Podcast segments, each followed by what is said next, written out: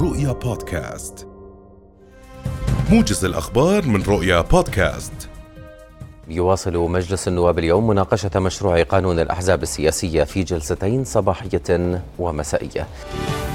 تابعت وزارة الخارجية وشؤون المغتربين والسفارة الأردنية في تركيا ما ورد من معلومات من الجانب الأوكراني حول تجميد عملية إخلاء للطلبة من كافة الجنسيات من مدينة سومي الأوكرانية، وتستمر الوزارة في إجراء الاتصالات مع كافة الأطراف للوقوف على آخر المستجدات والضغط لتوفير الوسائل الآمنة لنقل الطلبة الأردنيين وضمان سلامتهم في حال تم اتخاذ القرار بالبدء بعملية الإخلاء بأي وقت.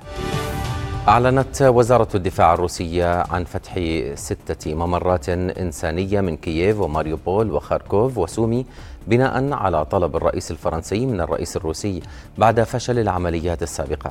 وزارة الدفاع الروسية دعت الجانب الأوكراني للالتزام بشروط إنشاء الممرات الإنسانية وضمان انسحاب السكان المدنيين والمواطنين الأجانب، وقالت إن اتهام كييف لروسيا بعدم الالتزام وإفشال العمليات الإنسانية هذه المرة سيكون بلا جدوى، لأن عمليات الإجلاء ستتم بمراقبة الطائرات المسيرة.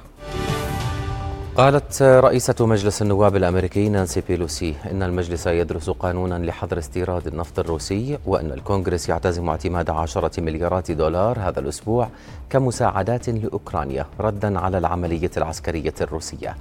بيلوسي قالت إن مجلس النواب يدرس حاليا قوانين قوية ستزيد من عزلة روسيا عن الاقتصاد العالمي، وأضافت أن مشروع القانون سيبطل العلاقات التجارية الطبيعية مع روسيا وبيلاروسيا، ويتخذ الخطوة الأولى لمنع روسيا من الانضمام إلى منظمة التجارة العالمية.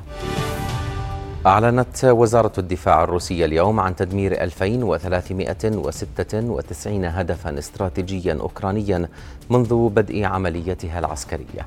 من جهتها هيئة الأركان العامة الأوكرانية قالت إن الجيش الروسي يواصل هجومه على محيط مدن كييف وخاركيف شرقاً وميكولايف جنوباً، وكان الرئيس الروسي فلاديمير بوتين قد حذر من أن أوكرانيا قد تفقد وضع الدولة إذا واصلت رفضها تلبية المطالب الروسية، وأن السلطات الأوكرانية ستتحمل المسؤولية التامة عن ذلك.